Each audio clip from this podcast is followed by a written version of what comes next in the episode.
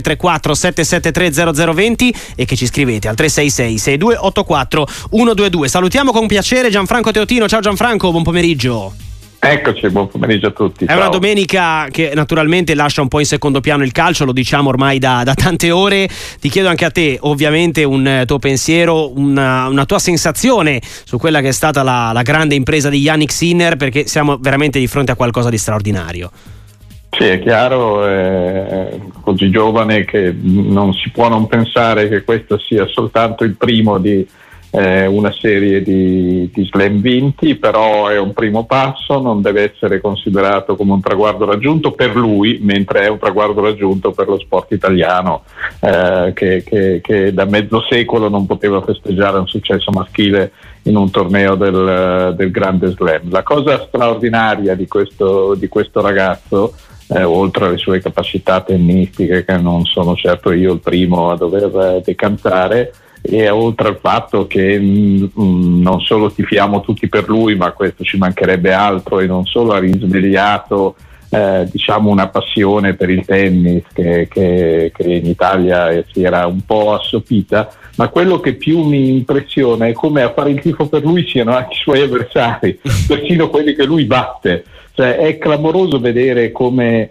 eh, quante reazioni, applausi, eh, incoraggiamenti, eh, sono venuti queste, subito dopo la sua vittoria no? da Djokovic, da Nadal e va bene, loro sono i grandi vecchi che possono eh, festeggiare i successi dei giovani senza paura che la loro, della loro storia venga intaccata, ma anche dai suoi rivali più, quelli che probabilmente faranno la storia del tennis dei prossimi dieci anni, cioè l'entusiasmo con cui Alcaraz, che dovrebbe essere il suo primo nemico, no? Ha salutato la sua è vero, vittoria. È vero. È, è, un tanto di foto con l'abbraccio, quindi proprio... Certo, eh, scrivendo nessuno l'ha meritato più di te, cioè delle cose che magari in altri sport non, non siamo abituati a vedere, eh, va bene, ma, ma neanche nel tennis hanno probabilmente precedenti.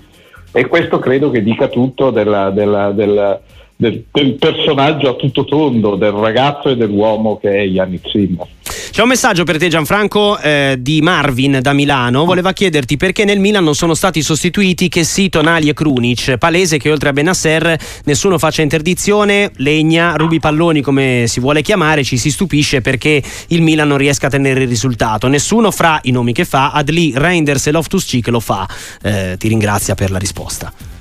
Sì, no, ma io non credo che sia un problema di interdizione, credo che sia un problema proprio nel dettare i tempi di gioco che, eh, che il Milan eh, non ha. Eh, a meno che non ci sia Benasser, ecco, questo credo che sia l'unico giocatore che, che abbia queste, queste, caratteristiche. E per giocare un calcio propositivo e offensivo come quello che il Milan vuol fare anche adesso, anche in questa Uh, in, questa, in, questa, stagione io penso che quel tipo di giocatore serve e quel tipo di giocatore non era Krunic insomma e non può essere Adli adesso anche se qualcuno ha detto uh, per questo mi stupisco quando leggo che il Milan continua a parlare di un, di un difensore centrale da prendere anche in questo mercato di gennaio uh, quando invece abbiamo visto che questa situazione che è stata di assoluta emergenza in qualche modo è stata eh, rattoppata in queste, in queste lunghe settimane e comunque adesso insomma, manca sempre meno al ritorno dei vari Tomoi, Ciao, eh, Calulu, eh, lo stesso Pellegrino e quindi io più che del difensore centrale pensavo che il Milan avesse bisogno proprio di questo tipo di centrocampista in modo da, da poter giocare eh, con un vero 4-3-3 insomma e in questo momento questo è il tipo di giocatore che secondo me al Milan manca. Sentiamo un messaggio vocale arrivato per te. Buonasera sportiva, un uh, plauso a Sinner per l'impresa di oggi, mi ha fatto davvero riavvicinare al tennis, mia vecchia passione e lo, lo sto facendo davvero con, con piacere, guardarlo è, è qualcosa di, di eccezionale. Poi volevo fare al vostro ospite una domanda di calcio, ma se stasera dovesse vincere la Lazio si rilancerebbe per un posto in Champions? Grazie, Nicola D'Avellino. Gianfranco. Sì, assolutamente, ma secondo me è già uh, rilanciata, eh, è nella stessa classifica a dirlo. No? Poi eh, eh, secondo me eh, la lotta per il quarto posto e noi continuiamo ad augurarci poi che ci possa essere un quinto se le nostre squadre faranno bene in Coppa adesso che, eh, che ripartono è, è, accesissima ed è a punto a punto eh, e vede coinvolte secondo me tutte le squadre che vanno eh, dall'Atalanta alla Roma compreso, insomma, ma io dico, dico, di più, dico che persino il Torino se, se, se, mantiene il ritmo delle ultime giornate può ancora rientrare perché eh, ci saranno tantissimi scontri diretti tra queste squadre che quindi ci porteranno via punti una con l'altra, per cui probabilmente basterà un punteggio più, più basso per, per, eh, per, arrivare in Champions rispetto a quelli degli ultimi campionati per la quarta classificata ed eventualmente anche la quinta. Certamente la Lazio questa sera ha, ha l'occasione di sfruttare un Napoli che è veramente tra eh, Coppa d'Africa, tra squalifiche, tra infortuni e anche la Lazio ha un paio di squalificati, ma per il resto mi sembra che possa mettere in campo la formazione praticamente migliore, mentre il Napoli questa sera è veramente in una situazione di, di emergenza tale eh, che per la Lazio più che per la classifica la vittoria di questa sera sarebbe importante perché è un'occasione da sfruttare. Guarda, ne approfittiamo visto che sono appena uscite le formazioni ufficiali, così le commentiamo insieme. Gianfranco eh, di Lazio-Napoli. Napoli in campo con Gollini in porta, Ostigard, Rachmani, Juan Jesus, Di Lorenzo, Demme, Lobotka, Zielinski, Mario Rui, Politano e Raspadori. Questi eh, sono gli undici schierati eh, da Mazzarri con eh, probabilmente un 3-5-2 eh, per capire poi in campo come saranno posizionati. Per la Lazio invece c'è Provedel in porta, Marusic, Ghila, Romagnoli, Pellegrini Guendouzi, Cataldi, Luis Alberto, Isaacsen con Tati Castellanos e Felipe Anderson in avanti. Questi gli 11 eh, che andremo a raccontare dalla partita delle 18. Più o meno mi sembra tutto confermato, no? Sì, è tutto confermato, la Lazio manca Zaccagni, ovviamente sì, certo. squalificato e anche Immobile, che però Immobile nelle ultime partite diciamo, mm, mi sembrava Sarri poi era stato infortunato, per cui Castellanos sì. in questo momento è quasi da considerare un titolare. Il cioè, Simeone squalificato. Titolare, eh, no, parlavo della Lazio. Sì, sì, sì certo. Eh, eh, e, e, la difesa è più o meno quella di trovare, manca ancora Casale, ma ormai manca da tempo. Invece il Napoli è proprio completamente rimaneggiato, Simeone, Kvaratskhelia, eh, si aggiungono alle assenze di Osimendi e Anguissa che, che, che, per fortuna del Napoli è stato eliminato e quindi adesso Anguissa tornerà eh, ma è una formazione molto molto molto difensiva insomma è vero che mancano un po' di attaccanti però forse eh, anche per approfittare di questa situazione così di difficoltà uno come Ngonge appena arrivato l'avrei, l'avrei, messo subito in campo per fargli provare a, a far giocare il Napoli almeno adesso che non c'è Clara Scheglia, se non gioca stasera io non so quando mai giocherà. Eh, giusto, è vero. Ci sono un po' di messaggi.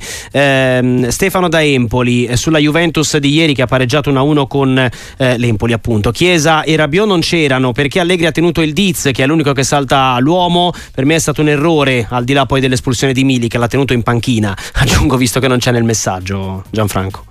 Sì, io anch'io penso che sia stato un errore, sia stato un errore non metterlo all'inizio perché comunque quando un giocatore eh, non solo dimostra di essere in condizione ma anche un grande entusiasmo come ha dimostrato di avere il in queste, è in fiducia, va, l'ha sfruttato fino in fondo. Ma dando per buona la scelta di Allegri e cioè di eh, tenerlo in panchina per dare minuti a Milik che può essere utile eh, per la partita con l'Inter, quindi di privilegiare comunque la partita con l'Inter dando un turno di riposo anche a Danilo, dando per buono tutto questo, secondo me una volta espulso eh, Milik, eh, Allegri avrebbe dovuto risistemare un po' la squadra, rimettere comunque una difesa a 4, anche perché non mi pare che l'Empoli abbia questo attacco, l'ha dimostrato anche ieri sera così travolgente e mettere in campo Ildiz in modo da dare un raccordo tra Vlaovic e il resto della squadra, invece così Vlaovic è rimasto completamente isolato. Eh, ci riproviamo con Marco da Pavia che è in linea. Ciao Marco, buonasera. Sì, buona- Eccoci, buonasera. Ti sentiamo. Vai. Buonasera. Eh, Buonasera. Vai. Allora, io volevo chiedere a Totino, mh, cioè, a parte che oggi è la giornata di Sinner, quindi ormai abbiamo parlato e continueremo a parlare, Eh, io sinceramente mi sono commosso, non so voi, ma eh, non so, vedere un ragazzo giovane che fa una cosa così, al di là che è forte mentalmente tutto, ma mi ha commosso, non so se questo eh, è capitato a qualcuno. Sinceramente mi è venuto le lacrime agli occhi vederlo a un'impresa così storica. Poi la, un'altra domanda, volevo fa, fa, parlare della Juventus, dire a Teotino, secondo me perché la Juventus temporeggia e non prende un centrocampista, che è quello che manca, invece di prendere dei difensori, doveva prendere un centrocampista, se no è molto difficile, capisce? Mm. Ecco, io volevo dire solo questo, grazie mille. Ciao Marco, grazie a te. Eh, effettivamente il primo nome per il mercato era Calvin Phillips, ricorderai eh, Gianfranco, poi sì, non si è sì. concretizzata l'operazione, però era lì proprio che stava andando a, a intervenire la Juventus. Sì, sì. No, io credo che mh, mm, abbia voluto fare una, un dispetto all'Inter prendendo gioco che, che l'Inter avrebbe preso gratis eh, a fine campionato. Eh. Sappiamo che la Juventus ha dei vincoli come la stragrande maggioranza delle squadre italiane in questo momento, quindi che per pigliare giocatori nuovi deve comunque eh, cederne altri, deve, eh, ha dei limiti sui costi della rosa. Uh, quindi che non poteva fare un grande mercato, però appunto visto che comunque un giocatore l'ha preso, io uh, anch'io pensavo che sarebbe stato utile uh, nel, per, per, per sperare di, di, di, poter contendere all'Inter questo campionato che comunque è un'impresa che continua a ritenere molto difficile ma comunque per sperare di farlo un centrocampista in più secondo me sarebbe stato, sarebbe stato utile eh, per quanto riguarda Sinner, no, io non, non, sono così vecchio che non mi commuovo, però sono, sono ancora giovane abbastanza da entusiasmarmi. Eh, ecco. questo sicuramente ci siamo entusiasmati anche noi. Eh, c'è un messaggio vocale per te prima del break, lo sentiamo. Non pensa che sarebbe ora il mercato di gennaio, questo mercato il momento giusto per la Fiorentina per fare degli acquisti importanti piuttosto che a giugno, vista la posizione in classifica e vista il ritardo che hanno alcune grandi squadre che sono attualmente dietro la Fiorentina, ecco, mi sembra che potrebbe essere l'occasione grossa per centrare un posto Champions, però la squadra va rinforzata. Alessandro Da Lucca.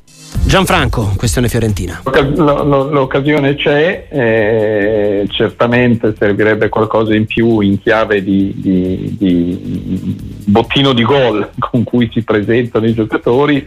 Eh, naturalmente il mercato di gennaio non è facile per fare, è, facile, è utile per fare dei rattoppi, ma per fare dei, dei, dei, dei colpi che diano veramente alla squadra qualcosa in più eh, è, è, è, molto molto difficile, per cui bisogna tro- saper trovare l'occasione giusta, ma in genere i, i, giocatori che si prendono a gennaio sono giocatori che o non sono stati bene o hanno giocato poco eh, o sono quasi in scadenza di contratto, eh, i giocatori forti e che stanno bene a gennaio non si prendono. Abbiamo intanto Pino da Monza che salutiamo in diretta, benvenuto, buon, buon pomeriggio, ciao. Ciao, ciao, buona serata a tutti. Ciao. Ascolta, io volevo fare soltanto una considerazione, una domanda a Gianfranco Teotini, mi sembra una persona sincera e onesta. Mm. E non voglio essere polemiche, per carità. Vai. Riguardo il fallo di ieri, Milik, fallo tutta la vita, eh? Sì. Però come mai ogni volta che succede qualcosa che combina la Juve, diciamo, tra virgolette, si corre subito al bar e quando è successo il fatto di Berardi su Breme non è successo niente assoluto. Mm. Ok, grazie Pino. Gianfranco. Sì, eh, ho sentito anche Scesni ieri sera che faceva la stessa osservazione che, che fa Pino, eh, aggiungeva anche un'entrata di Malinowski nella partita eh, tra, tra, Genova e Juventus che lui diceva essere simili o uguali a quella di, a quella di ieri sera di Midic. Eh, credo che siano stati commessi tanti errori questa, quest'anno dagli arbitri. E, e Quindi forse... più degli otto di Rocchi, Gianfranco? Sì, molto più degli ah, otto. Okay. Molto più degli otto di Rocchi, anche, ma più che poi errori, perché poi non, non, il problema è quello sempre dell'uniformità di giudizio, no? Sì, perché poi sì. ci sono nel calcio tantissime situazioni in cui eh, si può valutare un intervento falloso oppure no, gravemente falloso oppure no, eh, un contrasto di gioco, un contrasto irregolare, eccetera. Bisognerebbe mantenere una certa uniformità al giudizio che quest'anno al di là degli errori manifesti eh, non c'è stata. Eh, dopodiché eh, capisco che questo pensiero venga eh, sia venuto ieri sera ai tifosi della Juventus, però c'è anche da dire che comunque non, l'espulsione di Milik è la giusta, insomma, per cui è giusto magari lamentarsi per quello che è accaduto in passato, ma non ci si può lamentare per quello che è accaduto ieri. Andiamo a Massa, c'è Andrea che ci aspetta, ciao. Ciao, ascolta, visto, volevo una riflessione così velocissima. Oggi mm-hmm. eh, credo che non ci sia um, cosa più grande no? che, che, parlare di Sinner perché certo. è veramente una cosa che fa la storia nello sport eh, dove, dove vuoi te eh, mai successo spero riaccada però volevo portare la vostra attenzione su una cosa molto brutta secondo me l'hanno potuto vedere solo quelli tra virgolette coi soldi perché eh, eh, criptato, non criptato, ma non vi sembra che non sia una cosa molto, molto carina eh, togliere anche lo sport mm. perché non è più accessibile. Eh, non per Siamo tutti. onesti. Non per tutti. Grazie Andrea. Eh, qui si va poi su un discorso più ampio, eh, Gianfranco, perché insomma, eh, come ne parliamo del calcio, anche per le altre discipline, eh, insomma, la, la, TV a pagamento, comunque la possibilità di vedere eh, determinati contenuti solo a pagamento, è ormai una realtà anche per tutti gli altri sport, oltre che per il calcio. Sì, è una realtà per, per, per, per tanti sport. Esistono regolati addirittura per legge del, degli eventi che debbono essere trasmessi almeno in parte in chiaro, penso alle Olimpiadi piuttosto sì. che alle finali del campionato del mondo di calcio, dei campionati eh, europei di calcio. Eh, diciamo che eh, forse anche perché non ne abbiamo mai avuto bisogno, perché purtroppo appunto da 48 eh, anni non si arrivava in una, non, non si vinceva eh, un torneo dello slam, anche se ma, mm, poi c'è stato due anni fa che Berrettini era arrivato in finale mm, a Wimbledon, sì, no? sì. poi l'altra finale c'era stata. Eh, le, le, finali dei tornei di grande slam di tennis non, non, fanno parte di questo elenco che prevede la necessità di l'obbligo di trasmissione in chiaro. Forse, siccome questo elenco poi è abbastanza vecchio, adesso non mi ricordo quando è stato aggiornato l'ultima volta, ma credo che siano eh, più di dieci anni, forse bisognerebbe rivederlo e alla luce eh, dell'interesse che sta assumendo il tennis e del fatto che Sinner probabilmente per i prossimi 10, 12, 15, quanto anni, quanto avrà voglia di andare avanti. Tanti, speriamo tanti. Di, speriamo tanti di finali di slam, ne farà ancora molte altre allora magari rivedendo l'elenco ci sarà la possibilità, almeno per le finali, di, di, di, di poterlo vedere anche in chiaro. Daniele da Torino, benvenuto, ciao. Ciao. Vai pure. Ciao. Volevo sapere cosa ne pensate dell'intervento dell'arbitro delle Iene? Mm-hmm. Ok, grazie Daniele, questa è la domanda. Eh, Gianfranco di qualche giorno fa, insomma anche per riassumere per gli amici, eh, sono state denunciate eh, diverse, diverse, mancanze ecco, diciamo, da parte dell'AIA che ha preso le distanze e questo eh, arbitro che si è definito di Serie A, incappucciato con voce eh, appunto contraffatta, ha poi spiegato che ci sono diversi, diversi arbitri scontenti che pensano anche di andare per vie legali con l'AIA. Prego. Mm, dunque, io penso che la, la, situazione degli arbitri sia una situazione in questo momento difficile, penso che ci siano sì arbitri scontenti, che ci siano dei problemi, però le denunce anonime io non le prendo in considerazione. Se qualcuno ha qualcosa da dire deve metterci la faccia, altrimenti è inutile. Sì, ci sta, ci sta assolutamente. C'è un amico che ti scrive: eh, Ora finalmente si potrà mettere in discussione Dionisi. Sta facendo peggio delle ultime annate del Sassuolo, ma evidentemente eh, non è in discussione. Vorrei capire il perché. Eh, e l'assurdo è che quando si parla di un nome di un allenatore bravo ed emergente, tutti fanno il suo. Non ce l'ho con lui, ci scrive, ma insomma è un messaggio no, abbastanza duro eh, nei confronti del tecnico del Sassuolo, che poi sentiamo perché sta parlando in questo momento. Ehm, eh, più che altro è tutto un po' il Sassuolo che non funziona al di là di Dionisi, no? Gianfranco? Sì, non funziona, in questo momento non sta funzionando molto, però devo dire che penso anch'io che qualche responsabilità Dionisi ce l'abbia, ce l'ha avuta eh, nel corso degli anni, nel senso che eh, da quando c'è lui si è progressivamente smagnetizzata questo, questo, che era un po' nel DNA del Sassuolo, questa eredità che prima di Francesco e poi De Zerbi avevano lasciato, cioè di una squadra propositiva, sempre votata al gioco d'attacco, al pressing, eh, alla costruzione dal basso. E da quando c'è Dionisi, anno dopo anno, Uh, questa cosa è sempre venuta un po' meno e adesso non si sa più il, il Sassuolo che tipo di squadra sia. Eh, poi naturalmente forse quest'anno sono andati via ancora, è, è, è della storia del Sassuolo no? che ogni anno d'estate i giocatori che il Sassuolo eh, valorizza poi se ne vanno giustamente perché trovano eh, possibilità di carriere importanti, è successo tranne che a Berardi che prima ha voluto ri- rimanere, poi forse era troppo tardi perché andasse via, ma tutti gli altri eh, progressivamente se ne sono andati. Però questo è accaduto ogni anno e gli allenatori che c'erano comunque riuscivano poi a costruire degli altri giocatori eh, che, che, che, li sostituissero degnamente. Eh, quest'anno questa operazione non è andata bene, però quando si arriva come adesso a, a perdere sei delle ultime otto partite vincendone soltanto una con la Fiorentina e solo perché la Fiorentina ha sbagliato un rigore, diciamo così, evidentemente c'è qualcosa che, che non funziona ed è una deriva molto pericolosa. Ora il, Sassuolo ha solo un punto in più della, della, della terzultima, secondo me mh, mh, ho la sensazione che stavolta la società debba intervenire anche per, per, uh, cambiare la panchina. Paolo da Como, buonasera.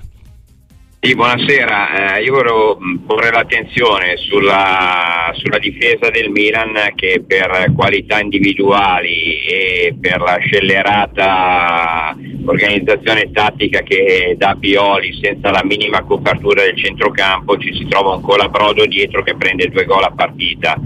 Eh, questo a seguito delle dichiarazioni poi sconcertanti di Furlani che proprio dichiarano eh, come questa proprietà qua nulla abbia a che fare con eh, le ambizioni del Milan, basta vedere come è stato acquisito dal, da Cardinale. Eh, quindi la situazione veramente è messa male sul mercato, non stanno facendo niente. Mm. Eh, seconda, cosa, seconda cosa veloce, eh, cosa ne pensa il signor Teotino di, di, una svolta, secondo me, che non la penso da adesso, di Loftus Cheek punta centrale che cambierebbe, visto che bisogna fare tre gol a partita per vincerne una, però Pioli forse non ha ancora capito neanche quella. Mm, okay. Vi ringrazio, Ciao. buonasera. Ciao Paolo.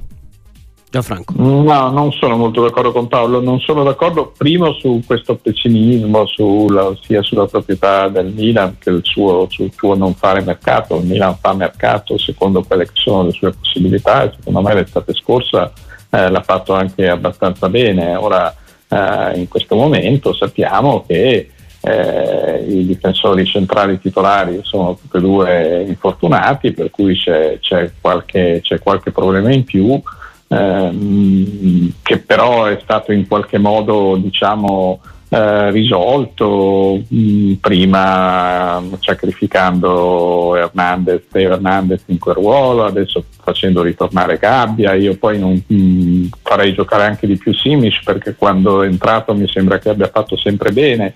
E, ehm, e non credo nemmeno che il problema della difesa del Milan derivi dal fatto che non c'è copertura, nel senso che anzi il problema della difesa del Milan è che eh, il Milan è una squadra costruita per attaccare, eh, secondo me ad esempio nessuno ne ha parlato, ma il Milan ieri sera io penso che non avrebbe perso se, no scusate, non avrebbe pareggiato, cioè non avrebbe subito eh, il, il rigore finale se Pioli non avesse fatto gli ultimi due campi che erano due cambi eh, difensivi, cioè togliere eh, Leao e Pulisic che avevano sempre messo in difficoltà eh, il Bologna e soprattutto nel finale del secondo tempo il Milan stava, stava giocando bene, gli, gli, metteva sotto eccetera, appena fatto il 2-1 togliere loro e mettere Terracciano oltre a Okafor eh, è stato un errore perché il Bologna non ha avuto più paura, si è potuta buttare avanti, poi c'è stata anche la sfortuna che proprio Terracciano ha fatto il fallo da rigore, ma comunque secondo me quando una squadra è costruita così deve avere la forza di, di provare a fare il suo gioco, eh, il suo gioco fino alla fine. Per cui eh, adesso ripeto gli infortunati poi rientreranno, speriamo che rientrino in tempo per, per l'Europa League che è diventato a questo punto diciamo, l'obiettivo principale di questa stagione del Milan, considerato il fatto che comunque la qualificazione alla prossima Champions, se non è già acquisita quasi, perché il distacco su, su, su, sulle quarte è, è, molto ampio, per cui non, non sono così negativo insomma, nel giudizio del complessivo della stagione del Milan. Andrea da Modena. Eh no, sullo, eh, scusami, sull'Ostucic no, ah, anzi sì. io penso che dovrebbe fare la mezzale non il trequartista perché ha una gamba importante e questa gamba secondo me al centrocampo del Milan un po' manca, insomma, per cui eh, Andiamo a Modena, no, c'è, c'è, Andrea, c'è, Andrea, che ci saluta. Ciao. Buonasera. Allora, due domande secche, veloci, semplici, molto banali. Vai. La prima, Allegri ieri schiera Milik al fianco di Vlaovic e io mi chiedo, ma perché devi sempre complicare le cose? Se sei dalla parte dei giovani, hai fatto tante partite con Ildis che andavano benissimo, si trovavano molto bene e devi complicare le cose, devi mettere dentro. Va bene, ok, questo qua. E non ci sono infortuni di mezzo, risentimenti muscolari, se no non giocava neanche loro. Okay.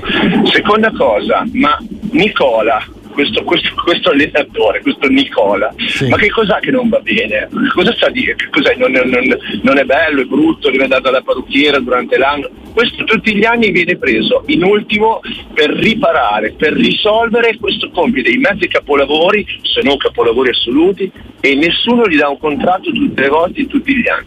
Chiedo a voi, perché io non so darvi una risposta. Vi ascolto per radio, grazie. Ciao, ciao Andrea, grazie mille. Gianfranco. Ma su, su, Nicola, boh, sono quelle cose strane del calcio e lui quando, quando, subentra fa veramente il fenomeno e quando però parte dall'inizio bisogna chiamare qualcun altro per rimediare a quello che lui non ha fatto. Eh, insomma, sì. per cui è una, è una, curiosa situazione. Insomma. Eh, lui riesce evidentemente, ha una carica fortissima nel, nel, nel, riparare le situazioni di difficoltà, però tutte le volte che è partito dall'inizio ha fatto un po' meno di quello che ci si sarebbe aspettati da lui eh, rispetto anche ai grandi salvataggi che ha fatto, quello del Genoa piuttosto che quello della Salernitana, vediamo come andrà a finire con l'Empoli. Insomma. Però eh, poi dall'inizio di stagione non ha avuto la stessa eh, bravura nei, nei, nei, risultati e nel gioco delle squadre che ha avuto da, da subentrante.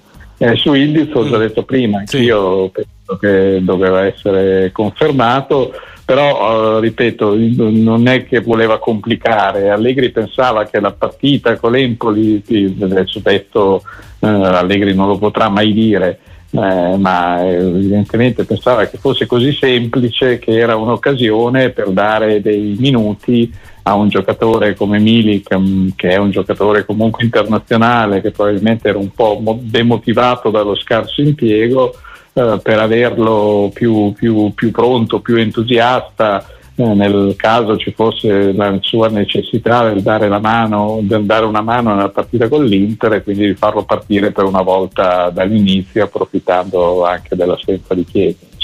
Come finisce Lazio Napoli Gianfranco? Ma io mm, penso che la Lazio abbia una squadra più completa e quindi che il Napoli debba fare un mezzo miracolo, magari può riuscire a strappare il pareggio, ma mi sembra difficile vederlo vincitore. Ecco. Grazie Gianfranco, un abbraccio. Grazie, a presto, a presto buona serata.